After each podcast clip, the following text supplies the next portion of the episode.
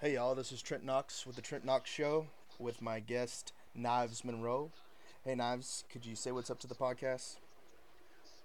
Hey Trent, uh, hey everybody, it's good to be here. Um, it's such an honor to be on your podcast, man. Thanks for having me. Yeah, Knives. I haven't talked to you in a long time. Uh, it's probably been over like three months. I feel like uh, since I last spoke with you, something like that. You know, it, it, ta- it takes as long as it takes. It's all good though. Here we are, picking right up where we left off. Yeah. Um, so I the first time I officially met you was at Kickbutt Coffee when we all sat around the round table and kind of discussed uh, our directions and stuff like that and where we were going. One of the pertinent questions you asked me was, "What is my why?" Do you do you know your why right now? Yeah, my my why is uh, is you know I, I I don't know if it's a DNA thing or if it's a gene thing or if it's a meme thing or you know meme in the Richard Dawkins sense of the word. Like I, I don't know uh, if it's the chicken or the egg that came first, but I'm a dreamer, you know, Mm-hmm. a big time dreamer, and uh, my dreams about the future and, and the quality of life that I, I want to have and share with my family is my why.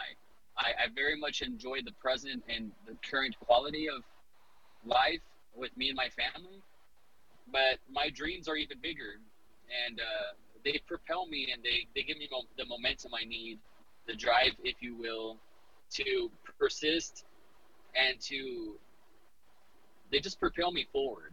And uh, I would say that's my why.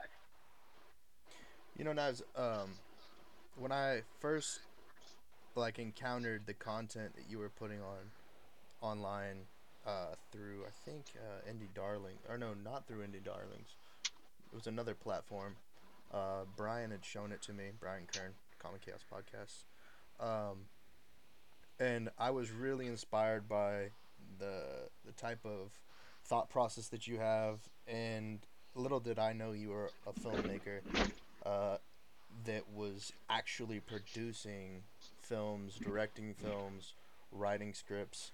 Uh, can you maybe like talk to people about like what the process of entering into the film world is? Well, I like to look at myself as a filmmaker outside the system, um, not to be contrarian, but just, you know, I've never made a Hollywood film, I've never gone to Hollywood. Uh, I come from a generation where that was the quote unquote way to make it. You know, you you get a script, you, you pitch it, you sell it, and then maybe if you're lucky, you go to, I don't know, Cannes Film Festival or Sundance Film Festival, and then your movie's picked up and you make Pulp Fiction, and that's the dream, right? Uh, just the time that I started producing and making stuff, that wasn't really the dream. Uh, YouTube happened, so it it became about, you know, your your excuses were suffocated, and then you kind of had to make something yourself. So, the first film I ever made, it was actually one of the first things I ever made outside of backyard wrestling videos, was in 2012. So six years ago, almost to the day. It was in August, uh, where I debuted my first feature film. I was 24 years old, and uh, wrote a script. Uh, I made it on the budget of hot dogs and handshakes, and fortunate enough to acquire a, a band of misfits that believed in the script and wanted to make it and bring it to fruition. And it's available on YouTube. And not to make a shameless plug, it's called Her Doppelganger, and uh, it's very poorly produced, and the camera work is fair at best, and the audio sketchy. The performances are like barely there. My direction, like there's there's hardly a voice. Like it's but I love it so much. You know, it reminds me of Kevin Smith's Clerks, and that you look at it, you point at it, and you say, "Oh, that counts." Um, so I'm a self-taught guy. You know, uh, Tarantino has that quote where he says, uh, "Some people went to film schools. I went to films," and that was me. You know, uh, before Wikipedia, like I, I read, I went to the library. You know, and I read scripts and I read how-to books and I read autobiographies and biographies of filmmakers and I'm a big reader. And so I was a self-taught guy. You know, I, I learned everything on YouTube. I learned everything on YouTube tutorials and a lot of trial and error and, and failures. And, and I think my whole, if you want to call it a career, my body of work is just really a sum of failures, you know? and uh, I think after 15 years they amounted to something, uh, inertia of some kind, and now I get to make money uh, producing content and uh, and stuff like that. So I get to I call it art money. Like that's what people are really after to an extent. Um, the Hollywood dream, the, the, the, the classic filmmaking trope has been redefined due to the democratization of the internet. And it's, it's liberating, you know, there's a lot of freedom in that, but there's also a burden of so many choices and so much garbage that is out there. I've participated in the snowball effect of garbage. Um, I've created a lot, a lot of crap as well. You, you can find that online as well. But um, I guess what ended up happening was, like I said, 15, 16 years passed, and uh, I accumulated a lifetime of experience that for the new kids on the block that come on the scene, the the 16 year olds, the 25 year olds that come out on the scene, uh, like you, uh, I think approach me with some sort of like big brother, big brotherness. Like, wow, Knives must know what he's talking about because he's done it a few times, and I have, but it's not like it's not like I'm an award-winning filmmaker or anything. I'm just a dude who um, is a hopeless romantic who just has to make shit to cope. So I wish it was like uh, I wish I could say that I was like some acclaimed guy, um, you know, who's like super talented, like a Banksy or something. But I'm just a dude that just doesn't go away. If I'm being honest. Um, while you're while you're talking there, a lot of things came to mind. Um, you talked about your your your. Um, it's not really a biopic, but it definitely relates to your life life a lot. Your documentary or uh, narrative film, uh, Doppelganger, her doppelganger. Sorry about that. Um, one of the things that I've noticed around that, aside from you and uh, but other filmmakers that I've spoken with, uh, they're always working on a project, and I think that the one thing that differentiates you from the rest of the pack is you've completed your first full pre- full feature project, and it's out there. You know, you've had that experience. So some of the some of the work that you've done after her doppelganger uh, that I've seen has been uh, coupled in the podcast world, uh, vlogging, and the such. Um, one thing that came to mind while we were while you were talking there was your first uh, episode with Tanner Walters of Creators on um, what was that again? Is that Indie Darlings? Is that that Pipe Dream? Pipe Dream. That's right. And one thing I noticed be, be, of from you from uh from a perspective of you turning the camera toward yourself is that a lot of people who are successful successful speak uh, with their hands and envision the things that they're saying. Um, yeah. Do, do you feel that? Um, I don't. I'm not conscious. To...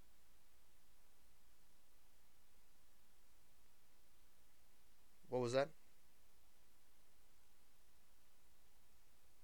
I think we lost knives. Let's see if we can get him back.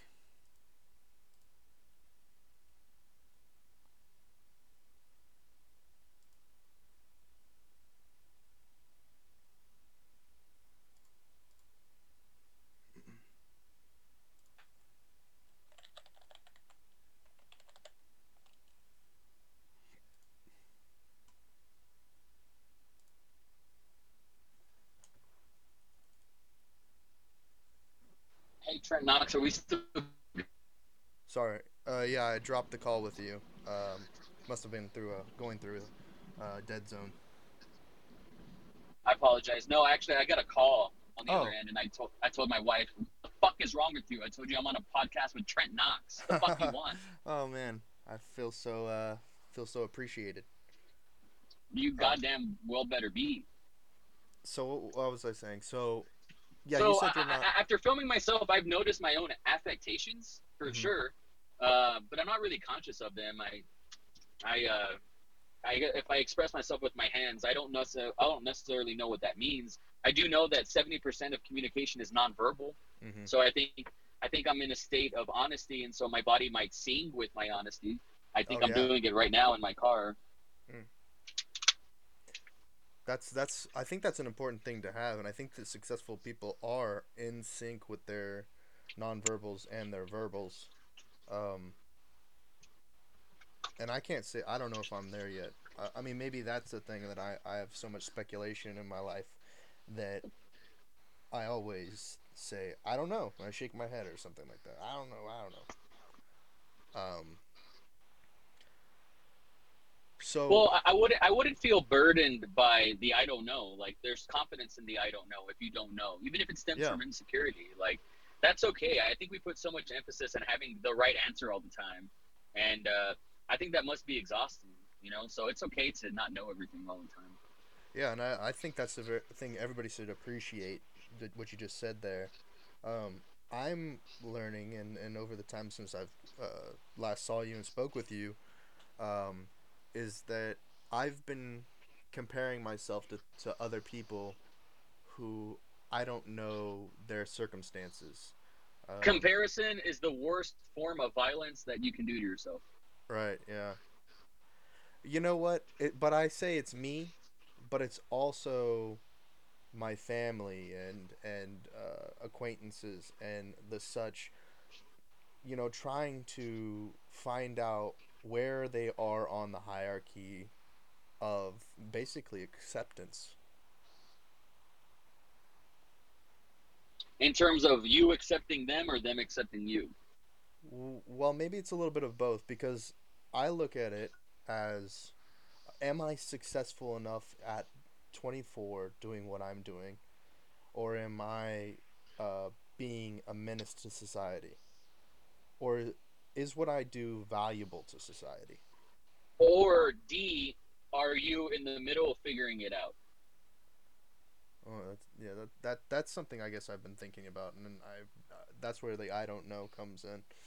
You know, I, I guess I'll only find that out when um, I can accept myself. You know, I think you answered your own question, that's for sure. yeah. Um. So Are we on the podcast right now? yeah, we still are. Yeah. Okay, is this like a questions and answers, or can, is this more of a conversation? I'm asking because I, I don't want to be rude, but Oh, if this no, is like inside the actor studio, I'm so down for it. But if this is also like I can ask you questions and shit, I'm down for that too. Oh yeah, it's conversation. Yeah. You know, uh, I, I- I don't necessarily know what the the Trent Knox podcast is, air quotes about, but Sure. I, I would say you're very hard on yourself, and Yeah. uh, I feel like, and I'm going to make an accusation, and I'm going to make an assumption here. So please don't take it personally if you're offended. Mm-hmm. But I think about 24 year olds in 2018, and I have immense empathy for the lot of you because there's so much emphasis on lifestyle, and we're being sold. And, and I'm one of these people that sells and advertising and things like that. So it's a it's a double edged sword. I'm fluent in that language, but you know the internet and and all consumerism and the capitalism of America that run through all of our veins, like it leaves you wanting. And then that becomes a, a trap right? And, and then in my opinion you're you're in the matrix right? Hmm part of like my why is to is to snap out of the matrix and to snap other people out of the matrix when when they're ready. Like that really gives me a boner you know? Like that that gets me off. Like Mm. i like being uh enlightened awakened uh i like the feeling of a higher a higher level of consciousness because that, then you're in the problem solving state of mind right Mm. and uh I just feel so much empathy for 24 year olds that are left wanting, you know, because it's not really your fault. You're being sold by Nike and and by entrepreneurism and and uh, whatever the lifestyle is, whatever the current trend of that time. And before you know it, if you're not careful, you're going to be 30 years old and say, "What the fuck happened?" Mm. And that's a slippery slope for everybody. hmm Ah. Yeah, I've been questioning that. Um, and I guess that's kind of what this show's about. It's it's questioning: a- Am I in the right place? Uh, in in uh, coordination with what society is, and am I? It was what I'm doing valuable. Um, and I think the question is is better than the answer. You know, um, Sure.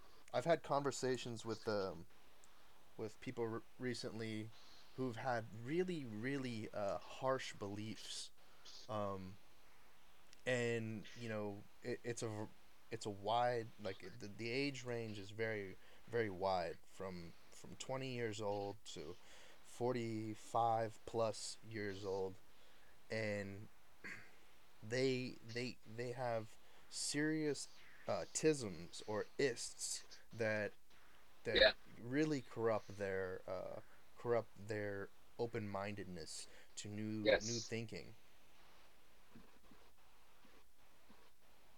Yeah, yeah, for sure.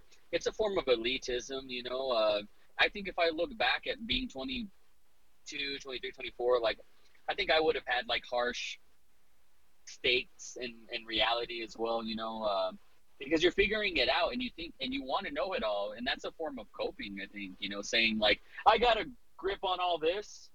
hmm You know, you're questioning your reality. Like, I think that's a form of like uh, virtue signaling or something, you know, and it's part of it's part of growing up hmm we, we we expect you know and i have a lot of respect for kylie jenner. I've never met her but i Mhm. don't i don't talk about i don't talk down about her.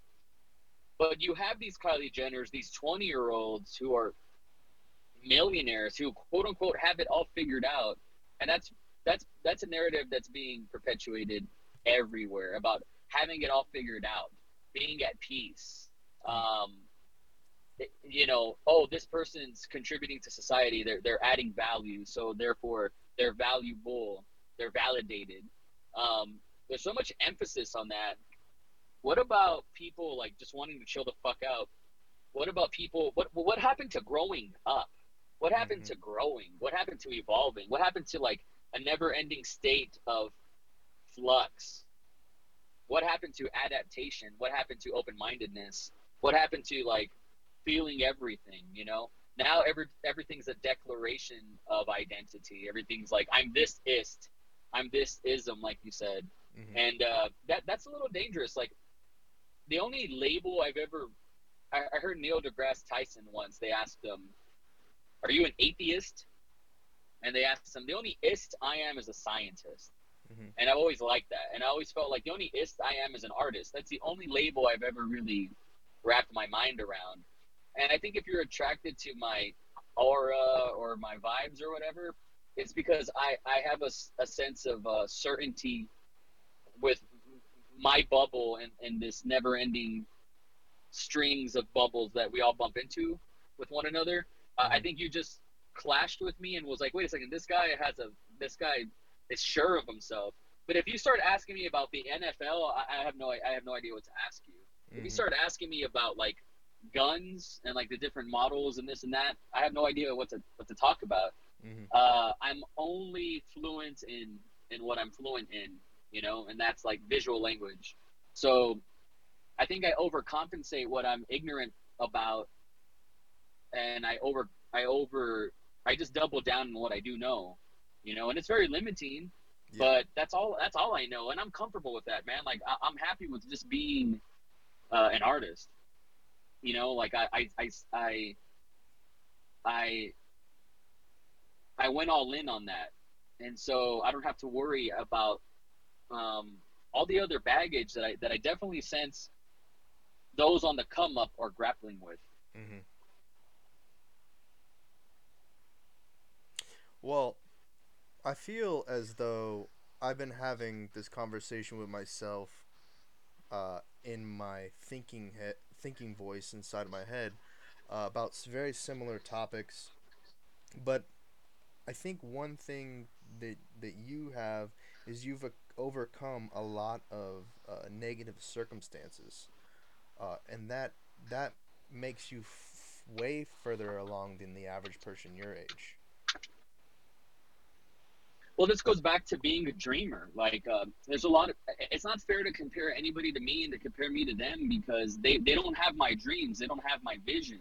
They Mhm. don't see through my eyes. Um, my friend Dakota Meyer uh, always talks about the lens of life, and we all have a different lens. We all see through life through a different lens, and so what I like the way I the way I rummage through adversity, like it shouldn't be compared to anybody else's suffering or or circumstances. It's all relative, you know. Like for me, uh, there's a lot of like self sabotage in my life. There's a lot of like, um, there's a lot of like situations I put myself in because it was like putting the video game on hard. Like I just wanted to see if I could do it, mm-hmm. and um, that's a luxury. You know, there's a lot of people who they just eat a shit sandwich every day, and that's that's their life, and they don't have the luxury of a choice. So a lot of people don't have my goals and like what I'm after. Like I, I have a bigger picture, but it's not a bigger picture compared to somebody else's picture. I just have a bigger picture relative to me, and uh, I think that that's really the thing that uh, makes me stand out is uh, my relationship with my bigger picture drives me. And some people, a either don't know what that is, b are being sold that they think they need a bigger picture, such as like Yeezys or something. They're being sold like buy this um, uh, Nerf gun or buy this uh, I don't know whatever whatever you know. Uh, what was that thing that spinner that everybody Fidget had spinners. last year? Fidget spinners. Fidget spinner, like you know, I, I'm not sold like on on the you know, I can't believe I'm quoting Deepak Chopra, but uh, like that i you know he calls that the superstition of materialism. Mm-hmm. like i'm very skeptical about like being told I, am needing something. Uh, oh i see. The jones effect. Because, yeah exactly. Fomo right? Like mm-hmm. I, I, don't feel that. Like uh i only know what i what i see in front of me and what i what i want to create.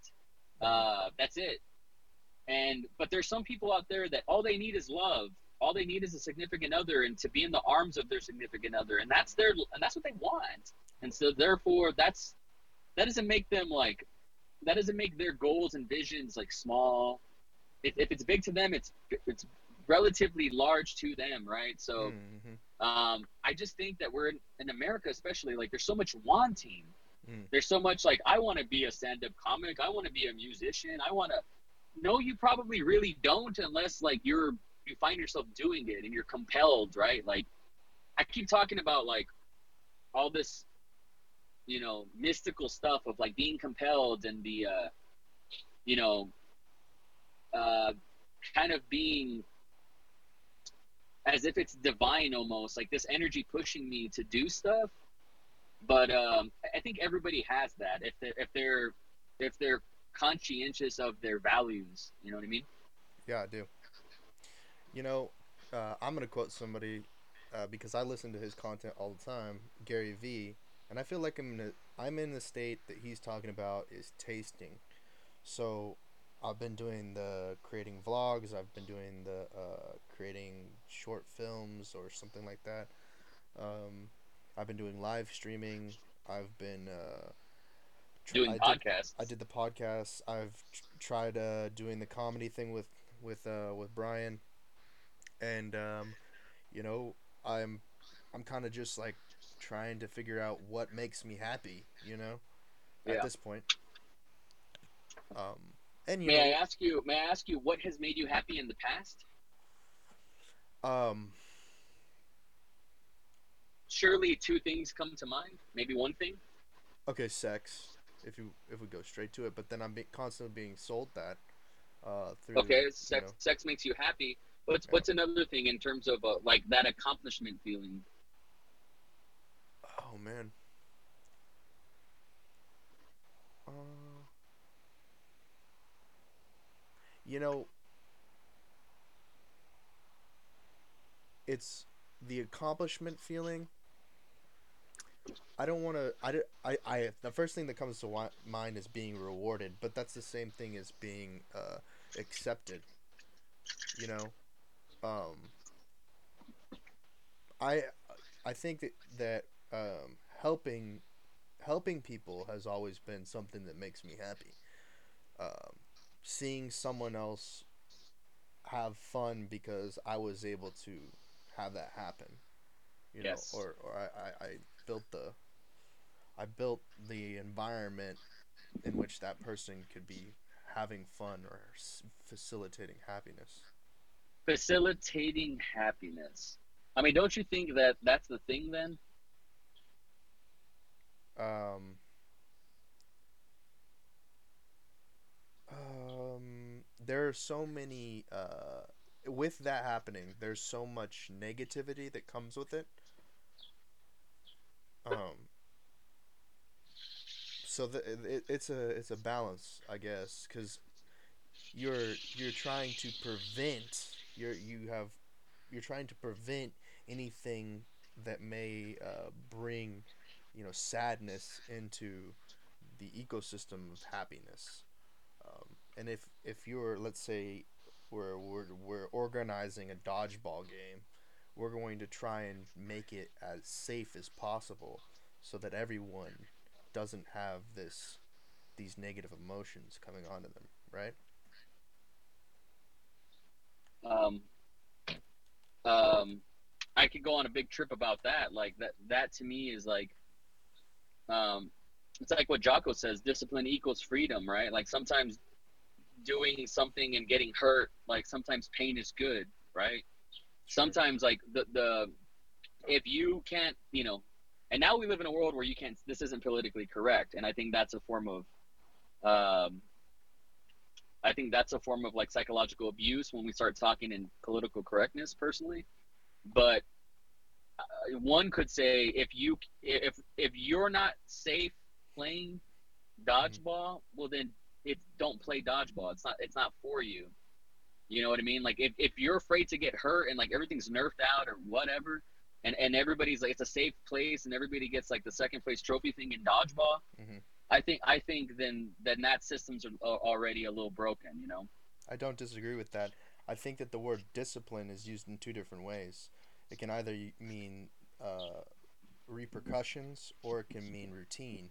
And I- No, I'm talking about. I'm talking about. Here's what I, the way I interpret that is: uh, people associate the word discipline with pain, Mhm. with like ache and being sore, or waking up early, with like discomfort. Mhm. And I think it. I think it's almost ubiquitous or synonymous with those terms. And now, like discomfort and pain and aches and sores are now negative. When it's like, Mhm. no, motherfuckers, this is where growth comes from. This is where accomplishment and fulfillment comes from. This is where success comes from. Mhm. And when you try to deny that and everybody just shortcuts their way to some sort of dopamine hit, that's when we got a lot of numb motherfuckers who are left wanting.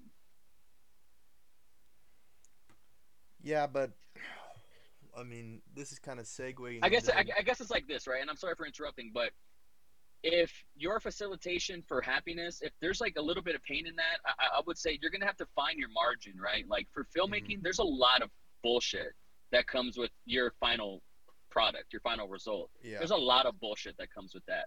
But the high that I personally get, the high, the rush of clicking upload, Mhm. it's like it's like scaling a mountain to me.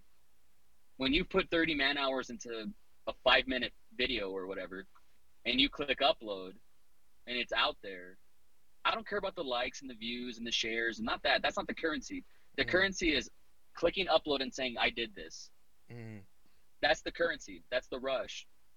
And it comes from like, you know, I didn't shoot that right. People might notice this, or that person no called no showed that day, or I wanted to shoot that in the day instead I had to shoot that at night, or it rained that day, or you know what, I didn't get to finish filming this, but here it is that day, or it's you know, it, it comes from imperfection. It comes from flaws. Like I think I may have said this the first day I met you, but filmmaking is a mistakeist art form, and I love that. Mm. It's not about what's right. It's about what was what you got that day. And that's that's very liberating to me. So people look at a final product and they see and, and they think it's like perfected or whatever, but I Mhm. see the flaws, I see the blemishes. And that's part of it. If you're afraid of that, well then that's not the medium for you. Right. You know what I mean? So and I facilitate happiness as well. Mm-hmm. I, I my, my goal is to my macro like holy shit goal is to have people think about themselves in a different better way to Mhm. have them change the way they see themselves for the better Mhm. That's a hard fucking thing to do. It's a facilitation of happiness as well, in, in a manner of speaking. Mhm. And it doesn't work all the time, you know. Like that. That's but that's part of it. And then that's where the reps come in and and all that. And that's where ultimately, do I enjoy doing this? I may get, you know, one win out of every ten. But do I enjoy doing this? If the answer is yes, then I'm gonna keep doing it. Mhm. If the answer is no, well then, what's my margin? Like when is it gonna be good enough for me? And then that comes down to me, right? So figuring that out for me, luckily, I only had one option. It was never going to be football or tennis or trombone. It was never going to be that. It was going to be this. Um, so whatever that facilita- facilitation of happiness is for you, Mhm. if the margin is 50-50, that's pretty fucking good. You would take those odds with you to Las Vegas. You know what I mean? Yeah. it's never it's never going to be 100% perfect and and there's no pain and there's no quote unquote negativity like embrace it but just you know amplify the happiness part of that facilitation Yeah. Um I guess I guess uh I guess with coming off of that, I want to go back to something though cuz it, it, it I hate to do this, but what we're what we're being sold on uh on platforms such as Instagram is a image of uh and, and it has to do with the personalities that and influencers that are creating the content is a false sense of reality. We want to believe so much that that girl or that guy is doing those things when in reality there's a bigger machine behind that than than just that singular person um, doing those activities. okay It- more more or less that you know you go on an Instagram and you see these beautiful girls, but they're or beautiful guys, and you wanna you wanna live up to those standards, but there's no way to do that as an individual. May maybe I'm you know for every there isn't there actually is. I don't know how that, that saying goes, but you doubt it and it and it really does exist but the there's a far majority of them that aren't doing it on their own.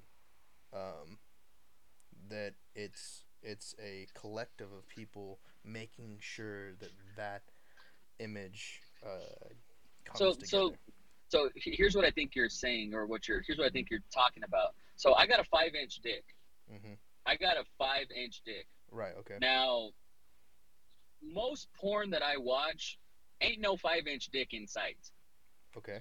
it's always like eight inch dick motherfucker. It's, it's it's always you know you got the chode over here. You got the fucking you got the coke can cock. Okay. You uh you got the big black cock, of course. Who could forget?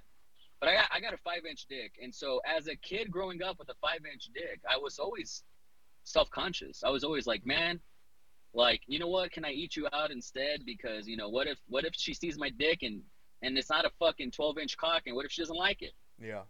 um, now you take that porn psychology and now that's instagram with everything and now there's a lot of insecurity it's just it's just propelling insecurity hmm but in actuality there's never been a woman that i've never made come.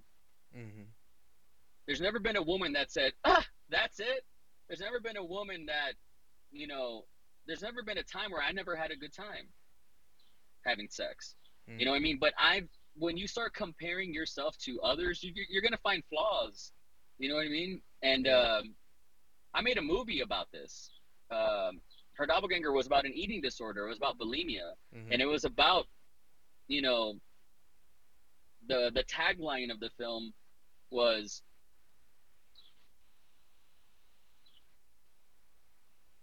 if what was it? Uh, i don't even know the own tagline of my own movie but it was uh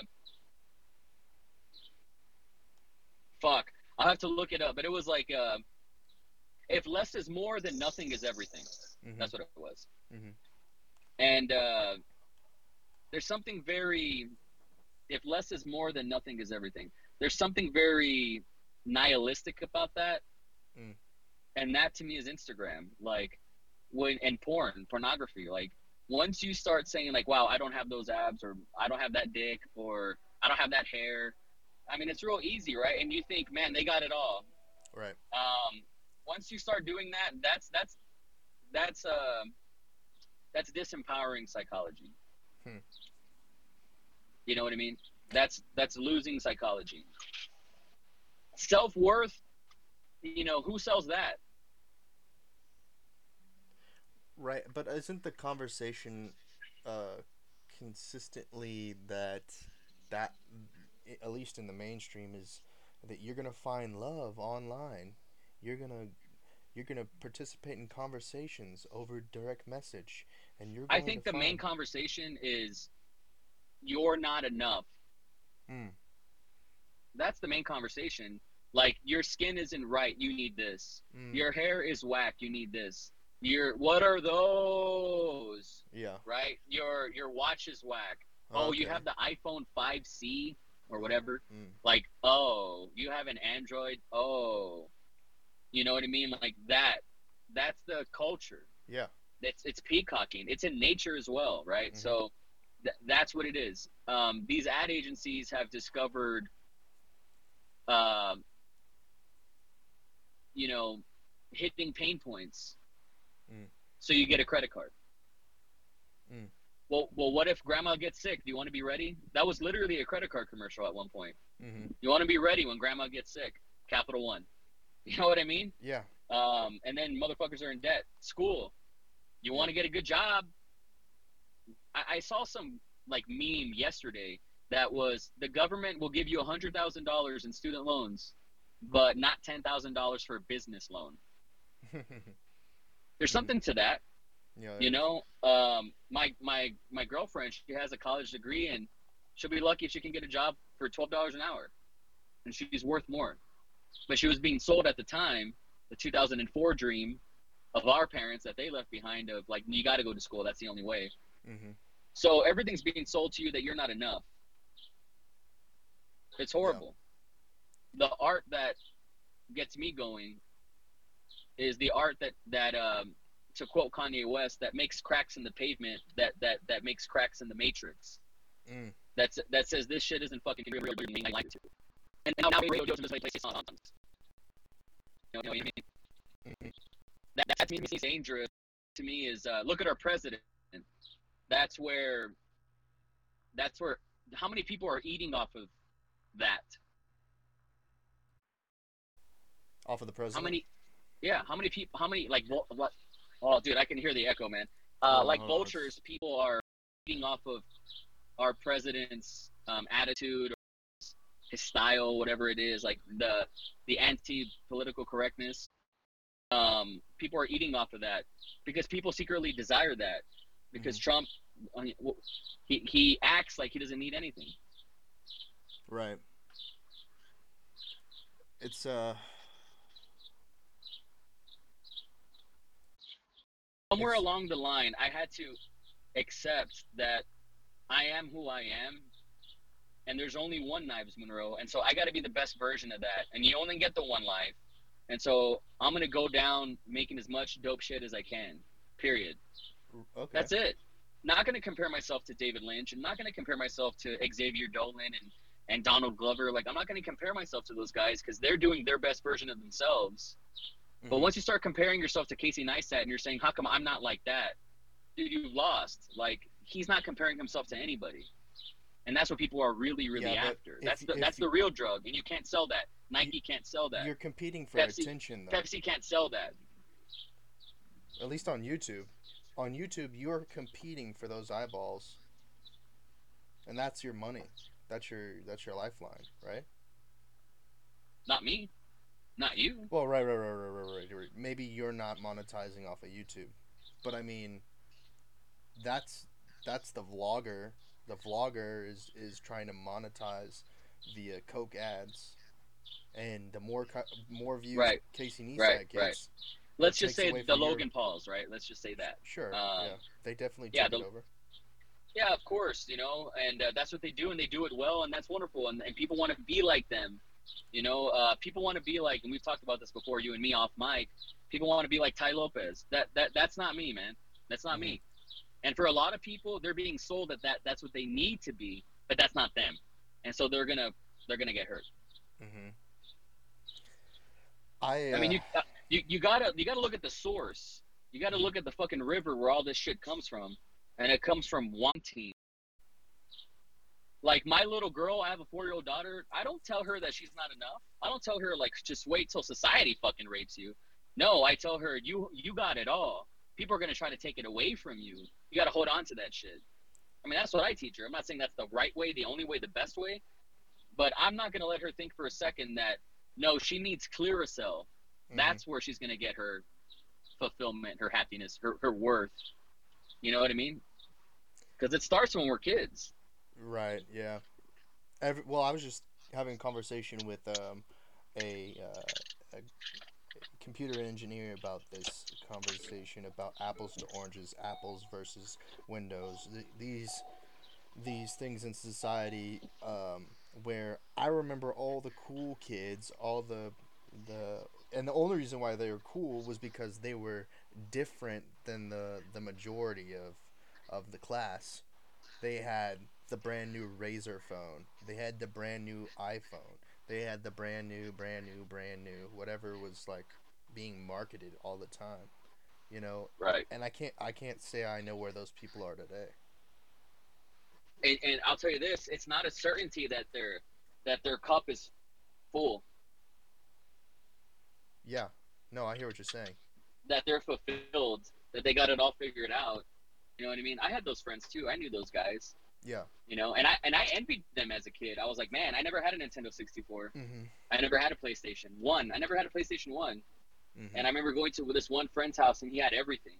He had every Pokemon card. He had all the games. He had all the systems. Uh, but I can tell you this: he was a miserable motherfucker, only child. Mhm. And right now, that guy, um, I can tell you personally, no one knows where the fuck that guy is. He's not happy. Yeah. Oh man, there's there's just like not, it's not 100 percent of the case all the time, but I think you and me are not talking in absolutes. I think we're talking in uh, blanket statements. You know, just to make a point.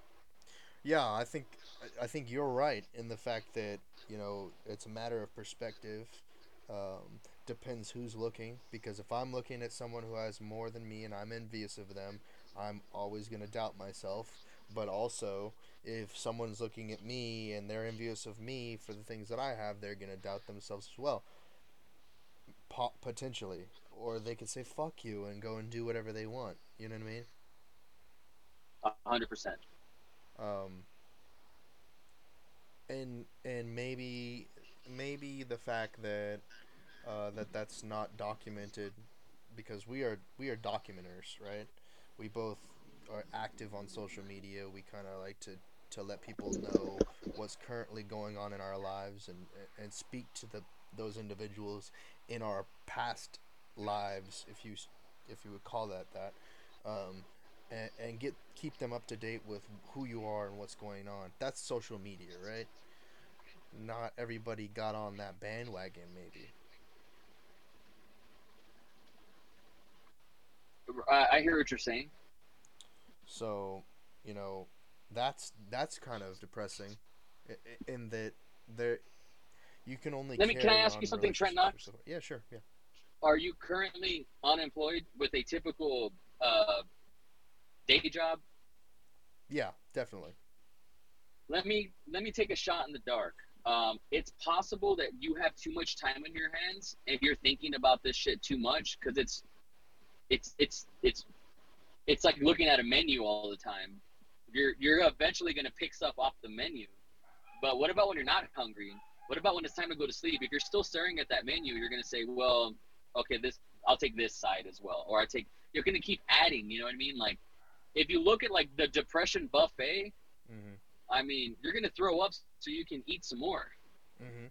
You know what I mean? So I think if you, I, think you need to like work at a McDonald's so you can daydream, and then that is going to propel you to to to be like, you know what? This is a waste of my time. I need to be doing this, whatever that is. You know what I mean? But I you do. have too much time in your head. Like that's not that's counterintuitive to I think like also the way we're being brought up, also the way that we're that we're told how to communicate and stuff like that. Mhm. And so, um, the biggest bouts of depression in my life, I happen to be in between jobs during those times.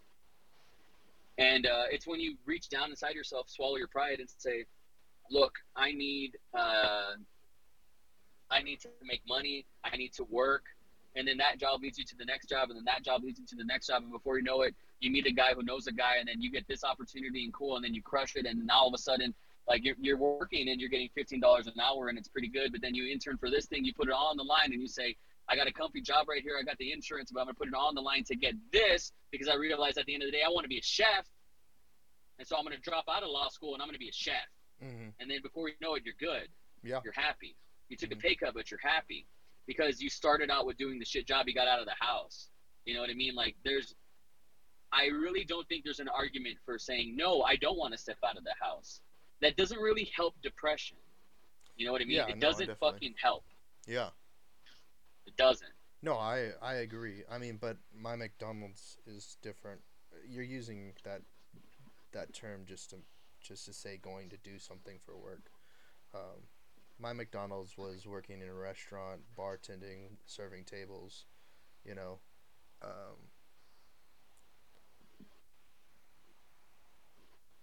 you're right and you're wrong at the same time. If I could say, if if I could make it in any way, is that Uh, uh, but here, here's the part that is May- right. maybe you Um, can make may- it maybe I'm wrong in that you don't want to work for the man. I appreciate that, but maybe I'm right in that you're you're too much in your head.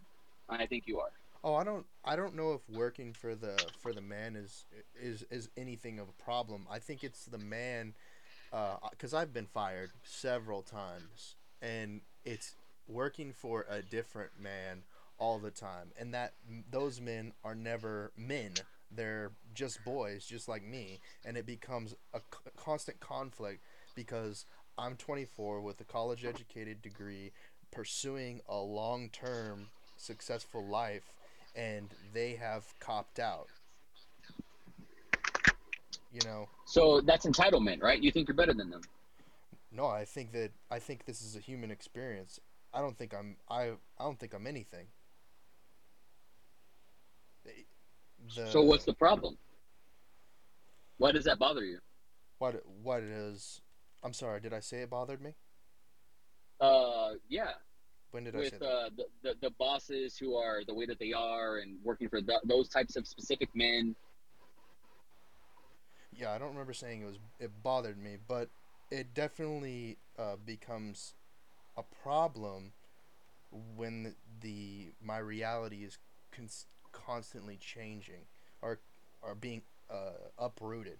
So if if if I find happiness somewhere and then due to my happiness the man is upset and and makes a decision to destroy that happiness uh, for no reason, and then I have to go through the system to, to get my what's due to me back through the system, and then to find out that that person is lying under oath, it becomes a consistent just rigmarole of of depression on me. Where So basically, I'm you're saying you're saying life's not fair. um, fair may not be the way to put it. Just not. Uh, the algorithm is fucked up. You What does it owe you? What does what owe me? What what does the algorithm owe you? Well, the algorithm should be programmed by a system that looks out for everyone, not just me, but you, your jo- your daughter, your wife, uh, your your pets, or whatever, however you live your life, whatever you deem valuable. Okay, so so let- let's try to be real, realistic about that. And where does where do those resources come from? Us paying into the system. Us us doing what? Well, the work that we put in, whether that's purchasing something through our state taxes. So let's say what let, let's say I chose not to work. Should I get the same that you get? Wait, you ch- you're making a conscious choice not to work, Yes. So And- should I and- get the same thing that you get? and that well, I'm I'm. The answer is not as straightforward, because So tell me. it needs to be accounted for. So if you choose not to work, I don't believe you should be receiving any uh, any aid or or any type of um, you know, uh, fucking assistance that someone who chose to work. So the people who are re- are are choosing to work, but no one's giving them any any opportunity, should receive assistance. The people who choose not to work and are not getting any opportunities should not receive assistance. Okay, well then that's slavery. How so? You don't if you have a master and if you choose not to serve that master, you don't get rewards, that's slavery. That's the climate that we already live in, right? However, however, they're not the like I said, it's a system. So if this person chooses not and they're not part of the system of the people who choose to, that's not slavery. That's just opposition. That's difference of mindset. You choose so not in, to in, in you your perfect choose not to worker. algorithm exists opposition. uh, well, if if the people who choose to work decide that the people who choose not to work uh, are be, are conflicting with them, that's opposition. However, if if there is no conflict, I would call that difference. But I believe there's a there's a there's a conflict currently, and I don't I don't know how we can end the conflict. I think you're looking at life as a video game and you see bugs or you see that a level is hard or you see that you're using ice arrows on this one boss and it's not very effective and so you're like i don't know why these ice arrows aren't working. I got i, I worked my ass off to get them. Well it's the it needs it needs to be fire arrows. And you're like well why should i have to go out there and get fire arrows? These arrows should be good enough. Uh, but that's not the way real life works right? It's just not the way it works. I, I would I would agree with you, but I'm also the only the only difference is that um you're you're given everyone is given a like a, what's right what's wrong handbook you know? And so we're all looking through the the book trying to figure out whether this this boss that we're working on that's if we're working together. Sorry. I i missed this part. If we're working together we're looking through the book to find out what this potential boss in front of us is uh, what's where his weakness is. If it's ice or if it's fire we we there needs to be a communication to how, what's the best way for us to accomplish taking down that boss you know And I think in America, the best way to to do that is to be your own boss. Yeah. It would it would but then then you're you you have the perspective, the outside the outside people looking in deeming you as um a what are they what are they calling them during the um during the election? They were calling them like invaluable. There was a word for it deplorables. Okay so you're trying to become your own boss. And in doing so you are opposing all of the system that puts you uh, under a boss because there's no boss under a boss right? Um, I call those managers. okay.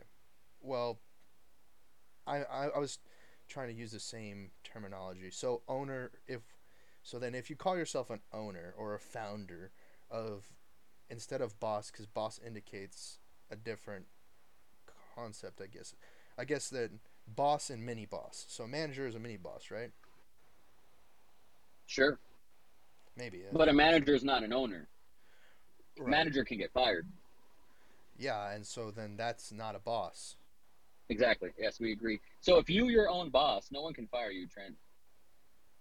well No, no one can fire you.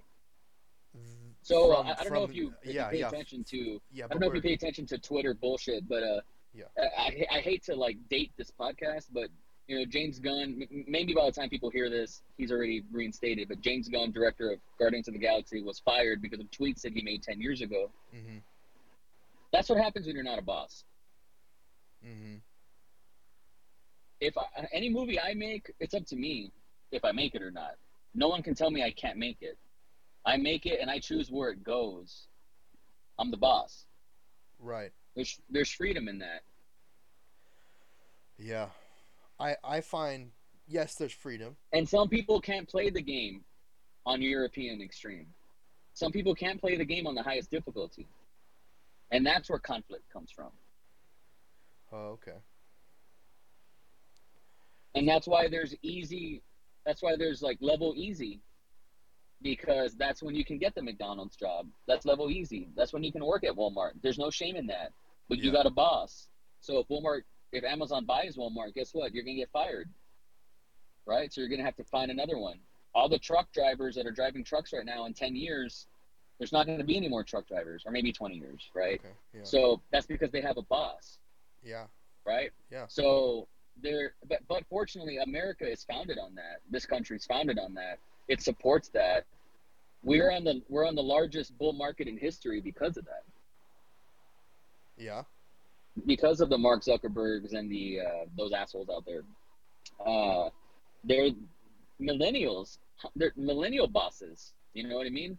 The real ones, not the ones that put it in their Instagram bio. The real ones. Mm-hmm. that live the 1099 life that pay their taxes and are sole proprietors or independent contractors or whatever real bosses And and while you were talking like that, I I, I kind of got some I guess definition. The difference between an entrepreneur and an entrepreneur is an entrepreneur succeeds from within.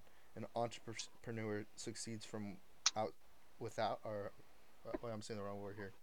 Um, outside of the, and okay maybe I, I don't know what I'm I don't know how to I can look that up.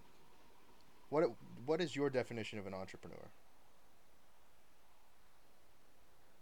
someone who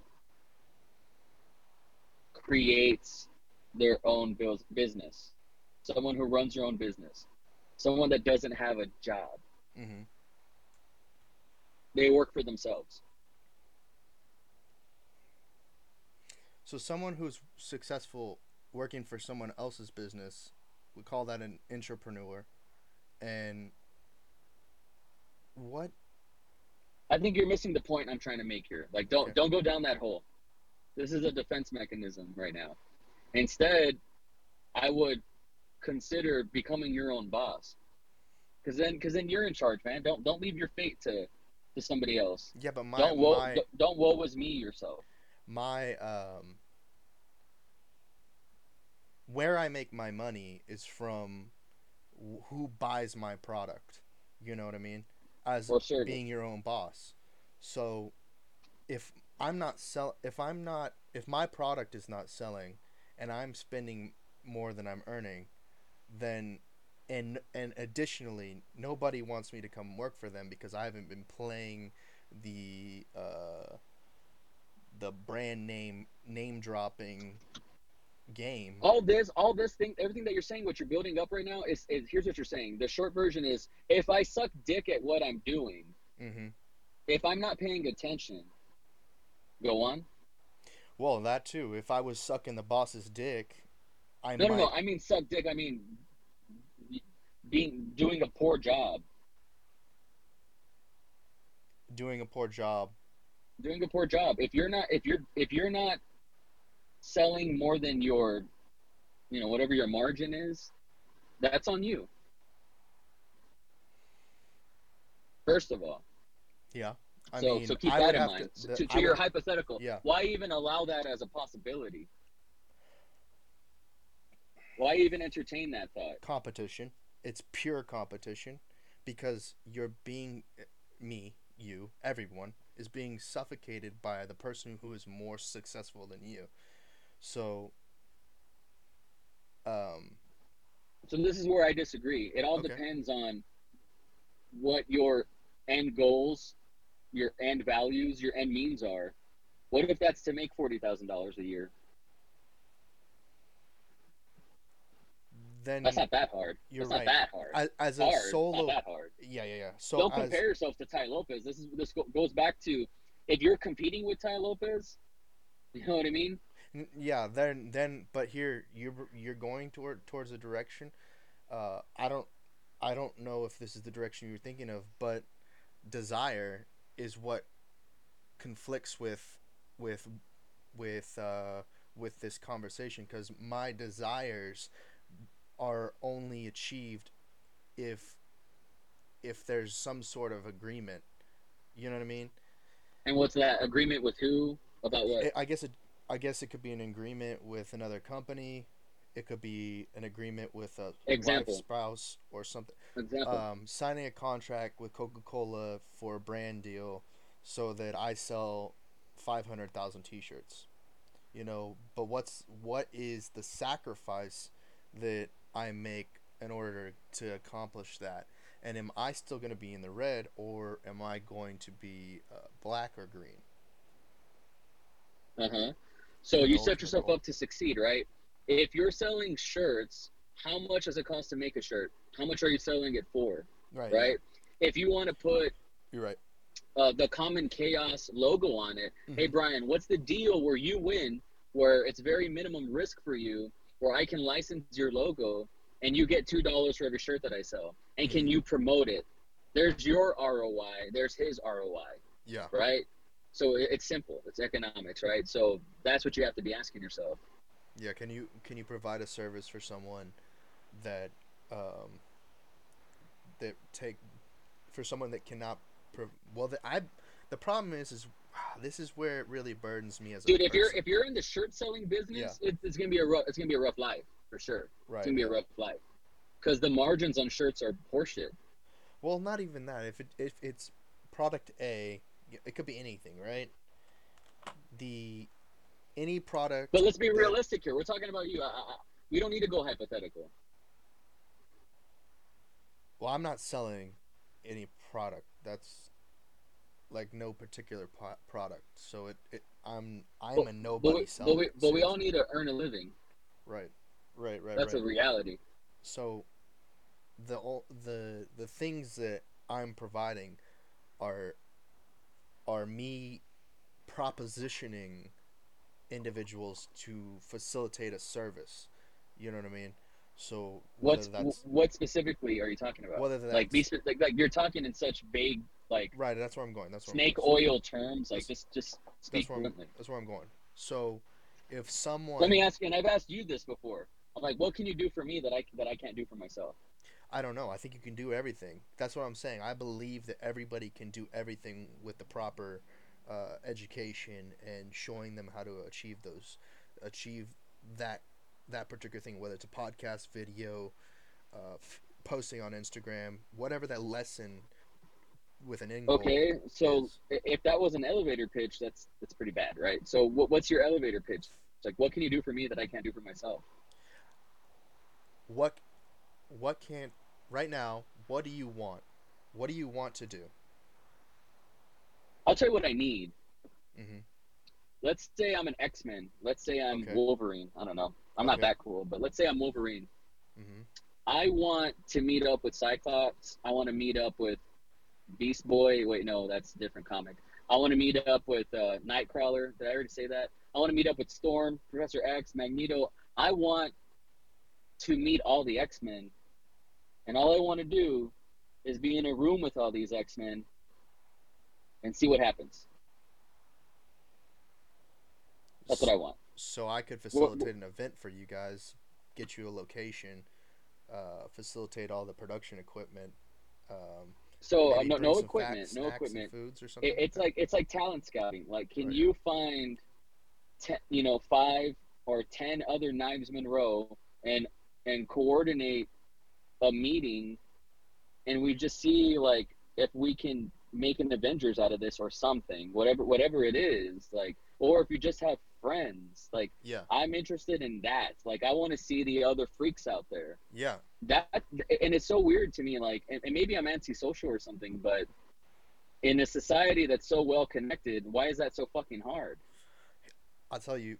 I'll tell you why, and it's partially the reason why I'm always so skeptical of what to say.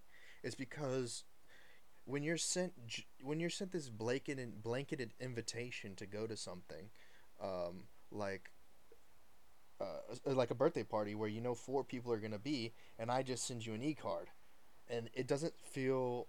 It, there's no feeling there's nothing to that right maybe in the future there will be like because we're all tapped into this weird hypnotic system where you just talk to people over brainwaves but you know and then a, and then an e-card what the fuck is that how do you get on an email what you know what i mean like back in the day, send, sending someone a letter is effectively the same thing I'm talking about. So you send a letter to someone today in the mail, and it feels uh, sentimental. So the reason why people are not just coming to coming to an event or, ordinarily is because there's no sentiment to it. Call you call your best friend on the phone. You say, "Hey, James," or Jack, or Jill, or whatever, and you say, "Hey, uh, I've got a birthday party coming up do you mind coming to the party and then they show up to the party you know but you you have a one-on-one connection with them instead what everybody's doing is saying hey jack i saw you are a videographer in an in an, a blanketed email and where it's just an algorithm that finds that this person's a videographer and this person's a fucking uh, graphic designer and sends them this generic email invitation come by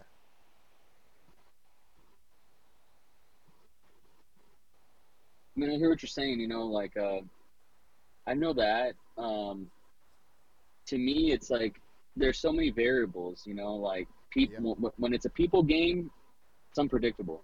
Yeah, it's there's conflict.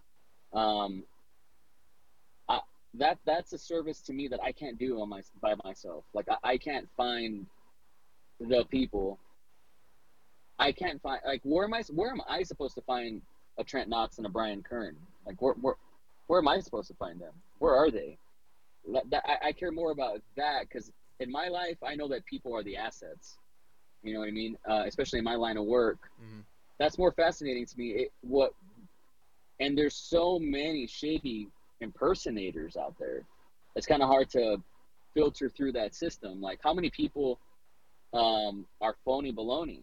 Mm-hmm. You know what I mean? Um, and not to be a judgmental asshole, but they're out there um, but to find authentic people, talented, committed, hardworking, authentic people, you put in a bottle and sell it, people are gonna buy that shit.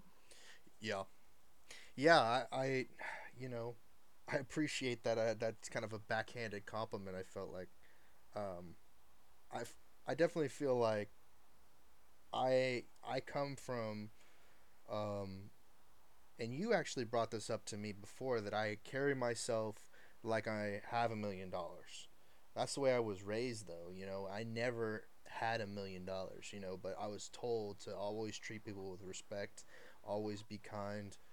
Um, and that sometimes became a conflict because in more urban environments, everybody's constantly shit talking each other and downing each other to where it's become uh, uh, the way that they communicate. And if they see anything that's uh, that's not like that that's not doesn't have that toxicity they they immediately see it as the threat or or threatening you, yeah. you understand what i'm saying? Sure. Um, and i think i've encountered that, i've encountered that. I think it's possibly um, it's it's it's just due to um, the the family environment in these in these ur- urban areas are are I, I, now we're getting to the getting into uh, how people should raise their children, but they're they're being um, abandoned. Children feel abandoned, abandonment. So they're constantly looking for uh, someone to be their father figure or their or their mother figure, maternal or paternal figures, uh, in in exchange uh, in uh, in exchange for their actual family, who is working their ass off to provide for them, while they're while they're just putting them in front of a television screen. I had that lifestyle. I'm not saying that I didn't have that lifestyle. That's why I'm into video games, is because that was an, a, an escape from the reality that I lived in. and this is a Right. very upsetting and depressing reality. But I was always told by my family when I did interact with them to be nice, be kind, don't don't treat other people inferior. Um, when I grew up, as I grew up, there were certain segments of of of the the society that did things without judgment that led to me having a bias towards uh, that community. Um, and uh, and I there are pains in my life that have made me uh, experience racism from myself the way that others look at me and the way that I look at others I am a human being you know I'm not a robot I'm not not a robot that's not the way to put it um, I'm not insensitive. I don't lack empathy. The word empathy has been using has been being used as an attack mechanism, saying that I'm more valuable than someone else because you lack empathy. You're an aut you have autism, and that's only for for those specific people to escape the reality of when they are. I get very heated about this. You know, um, I think your brain is your neurons are conditioned to see things in a uh, defensive way. Yeah, I definitely believe that. It's not too. your fault. Not your fault. If you had to reshuffle the deck and start over again, I don't think you would have booked it this way, right? It's not Mhm. your fault, but you owe it to your consciousness and you owe it to escape the matrix and and you owe it to recalibrate your neurons and to turn them onto the uh, the offensive No, I- you know in, in a positive way. Like I- i had to do that myself you know and, and like i said i don't want to compare my vision and my goals and my blah blah blah my purpose to yours. I agree. um, dakota says the greater your purpose the greater your conflict right? And we all have different um, you know uh, frequencies of that Right. some higher some lower and it's all relative but dude I, I had such a broken psychology that i went to people that spoke my language to help me get humpty dumpty back together again so i can Mm. pick up my pieces my shards and and get through it you know Mhm. cope through it man and if i didn't have that i didn't have a bigger brother i didn't have a father i didn't have anybody biologically to be there in that capacity but i found them in heroes and father figures and they really helped me they they really shifted the the lens of my life to look at life in a in a way that can benefit me uh, in a positive way. I feel the way you talk about empathy being weaponized, I feel that's the way positivity, the word, has been weaponized as well. hmm It's like a drug, it's like a dopamine hit of like, be positive. It's like saying, be in denial about it. And that's not the way I mean it, or that's not the way I hear it, but I do see people try to shrug that off. How you felt, how you feel about like the inter- uh, Instagram culture of people have like it all figured out or whatever. I, the only thing that still hurts me, I'm a 30 year old man, is when I see people that come off like they don't need they don't need friends, they don't need help, they don't need they got it all in terms of their people. Hmm Like there's no one else they're gonna let into that club. When I see that, it it, it hurts me. I'm very sensitive. Like I feel like I have something to offer everybody, even if I don't want to. uh, that that's something to me. Like I still don't have. I'm I'm Wolverine walking around. I'm worthless alone. I still don't have my people, my X Men to to really uh, to really make interesting things happen. And when I see, I, I get jealous when I look on the uh, the internet as a whole, and I see, wow, people people got these little clubs. They got the, you know, even the alt right got each other. I'm like, fuck, I, I don't even have three people that I can hang out with. Yeah. You know what I mean? Mhm. That's the one thing that I'm like, I'm being sold that uh, but I've wanted that ever since I was a kid, when I wanted friends on the playground and all that. So I guess I'll always want that, and I I, I need to let that go. But um, I relate to you in that way, and I think in I think in the the reason why I'm kind of like I give you tough love in a way mm-hmm. is because I've been in your shoes, not exactly, but I've been. Uh, I think we're two hurt people, mm-hmm. you know, and I've yeah. felt feelings that are similar to that, close enough, anyways. And I also know that life is fucking great sometimes. Life is fucking sweet sometimes. Um, True. And and that's worth focusing on more. Mm. It is. But it's like anything. This goes back to the discipline thing. Like if you don't exercise your focus, then life happens to you instead of for you. Mm-hmm.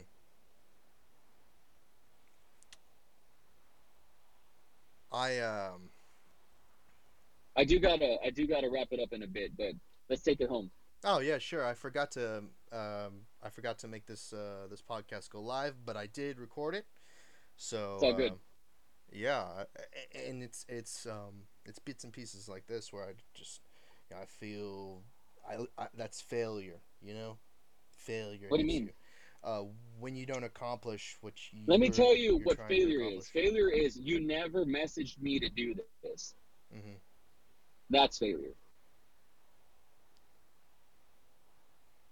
No, what do you mean? I never messaged you. If you never oh, messaged oh, me I, to be on I, your podcast, yeah. that that's failure.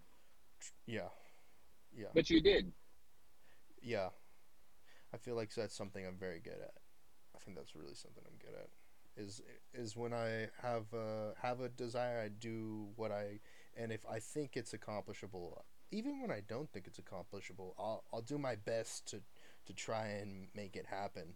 Um, you know, I I've sent emails to some of the biggest, you know, people in Austin to try and get them to uh, participate in whatever my crazy crazy world is, you know, and uh, I haven't received back, you know, a lot of uh, a lot of positive um, recognition, but you know, it's it's one step down the line.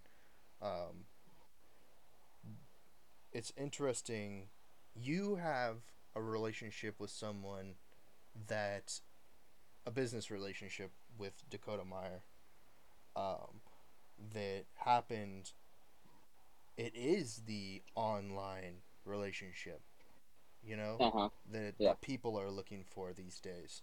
You you are that is a um, a shining example of of it happening very well, right? Um, it I, it is, yeah, and, yeah, yeah. And even Tanner, uh, it, it's all it's IRL or in real life experience, um, but he decided to move to Austin, and just so happened that he was in uh, an internet built company on it and met Lance Armstrong, and that became yep. his next step into the in into building his business. Um, I've been around people and I haven't found that connection. You know what I mean? That mentorship connection, that uh-huh. that, uh, uh-huh. that next level. I'd say that you are a mentor. I mean, our ages are very close. I, you and uh, Tanner and your ages are very close. Uh, I don't have that that mentorship where the person's two times my age. You know what I mean? Uh huh. Yeah, yeah, yeah. Neither oh, do with, I. With with um, with the uh, yeah. Yeah, you know, I'm, I'm so lucky. Like me and Dakota are friends. You know, like I, I know he knows everything about my personal life, and I know everything about his. Like, it's crazy. You know, our kids, um, uh, could be closer, but you know they're close, and I think they're going to grow up together. And it's, it's an incredible feeling because he's an incredible, one of a kind person, and there is a business relationship side to it as well. but uh, it's, business it's, you know, the day I met him, I, I never had any expectations. Like, okay. uh, I think it's, I think that that's important. You know, yeah. like you're hearing it from the horse's mouth. Like when I met him, um, after my handshake with him in the beginning, like it, you know, everything else was like, we'll see what happens. Like I, I didn't have an expectation, Mm-hmm. and I didn't desire anything, even though I was being tested, I was being judged. There, there was an opportunity hanging above me. Uh, after 15 years of this is it, no, it's not. This is it, no, it's not. Failure, failure, failure, failure, failure. Mm-hmm. After 15 years of questioning myself, like you know, being 30 years old, like should I still be doing this? When I put my guard down, I meet this guy, right? So not to be romantic about it, but you you you can't orchestrate that. And one thing that Gary Vaynerchuk talks about all the time is patience. You know what I mean? That's the thing that I think turns people off about him. Is ultimately at the end of the day, he's saying, "Yeah, you might not get it until you're 30, and guess what? You're gonna get it when you're 30 and still be young as fuck." Some people don't want don't want to swallow that, man. But you're also 24 years old. Calm the fuck down. Yeah. You know what I mean? Like I know you're not that. I know you're not. I don't want to make this about being hasty or whatever, but you have your whole life ahead of you. Um, you know, I don't know uh, what your your life situation's ever been, but I had a very interesting life situation where the female um, characters in my life, uh, when I was uh, emotional or crying, they'd punch me in the face, uh, and it goes it goes down to um, what Gary Vee says. Like, uh, there's a lot of kids out there who've not been punched in the mouth. Uh, they haven't had Yeah. that that pain. Well, my Yeah. pain's the worst pain that you could prob- possibly have in the society, as they say women are are inferior to men. They try to push that propaganda. Man, I grew up around strong women that punch you in the mouth if you're crying. You know, Yeah. Yeah. stop acting like a little bitch. Punch you right in the mouth. Um, yeah, Yeah. because I don't I don't know why, but they are hard workers. You know, um, I don't know who these people are that don't have these type of women around them that are like that, um, and, and that becomes Don't bra- you know you don't have to brag, bro. wh- what do you mean? It was kind of a joke, but uh, you're like, I don't know who these people are that don't have these types of women around them, and I was like, don't brag. Well, no, I mean I'm I'm I believe that you do have those type of women around you, and that's why you are successful. My Um, whole life is about trying to make the women in my life proud of me. hmm whether if it's my mom, Claire, or Fiona, my daughter, like, or my sister, like, I'm trying to make them proud of me, and everything I, I try to do is like, am I enough?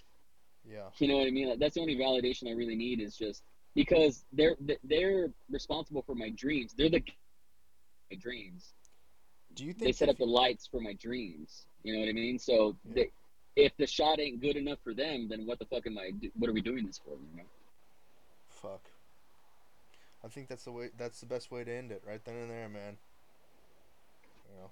Trent Knox, thanks very much for asking me to do this, man. Just so you know, peek behind the curtain. I'm at an HEB parking lot, and uh, I wanted to give you this time, man. If I did try to do this at my house, my, you know, it would just be loud, and I wouldn't be able to get this done, man. So uh, thanks for for asking me, and just so you know, feel free to call me anytime, man. If you ever want to grab lunch, like you never have to worry about it. It's on me. I appreciate that. Thank you very much. Take care, man. Speak to you again later.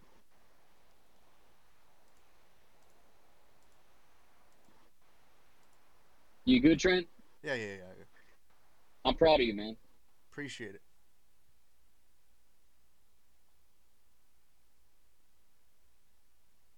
Well, that was an interesting interview with Knives Monroe. We went deep. We went deep. We um, we we talked about a lot of good, uh, good subjects, and um, I hope that I hope this bec- brings insight to myself and uh, the people that have listened to this interview. Um, I hope that I can go back to it and uh, and learn a bit a bit bit more about myself and where I'm going. Um,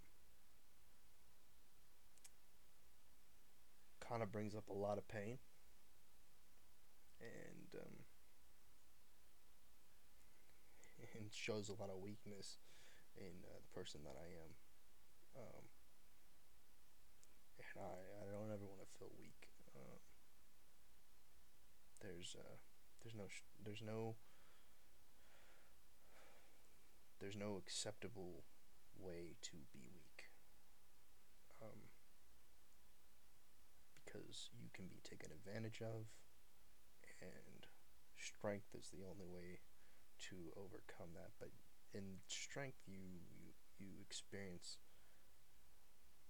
pain, and in weakness, you extreme pain, and that extreme pain is what can uh, lead someone to think about committing suicide or putting themselves in a position where they can be murdered.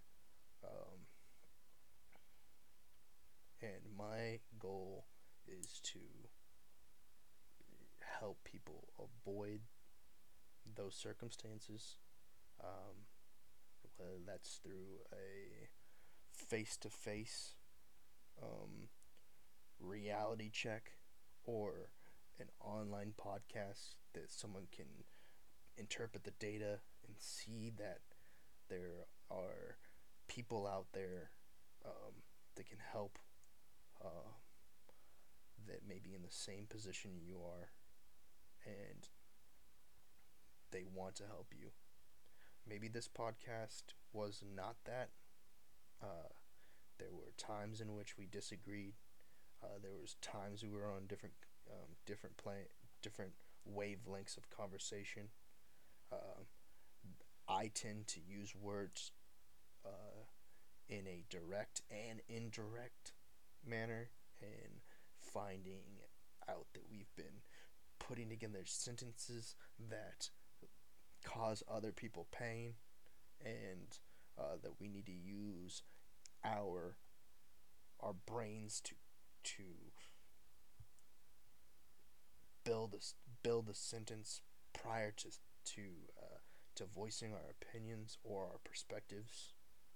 Um, and I believe that the mechanism of podcasts, as you're hearing your voice uh, in your headphone from time to time, some people do not, um, provides you with that type of insight. And um, I'm not trying to blabber, blabber on and on with these these podcasts. I I want there to be some in, uh, incentive and value into listening to these podcasts and, and talk about the hard truths. Um, we did not go, and I don't want it to be scripted at all times. I I want it to be free form. You know, we covered a lot of the topics I've been uh, contemplating, but I will definitely get back to y'all with another episode very soon. I am very disappointed this did not go live because now you will not be able, those people who listen to it live uh, will not be able to listen to it live. They'll have to listen to it AOD. But I appreciate y'all for listening in, and uh, I'll catch you on the next episode.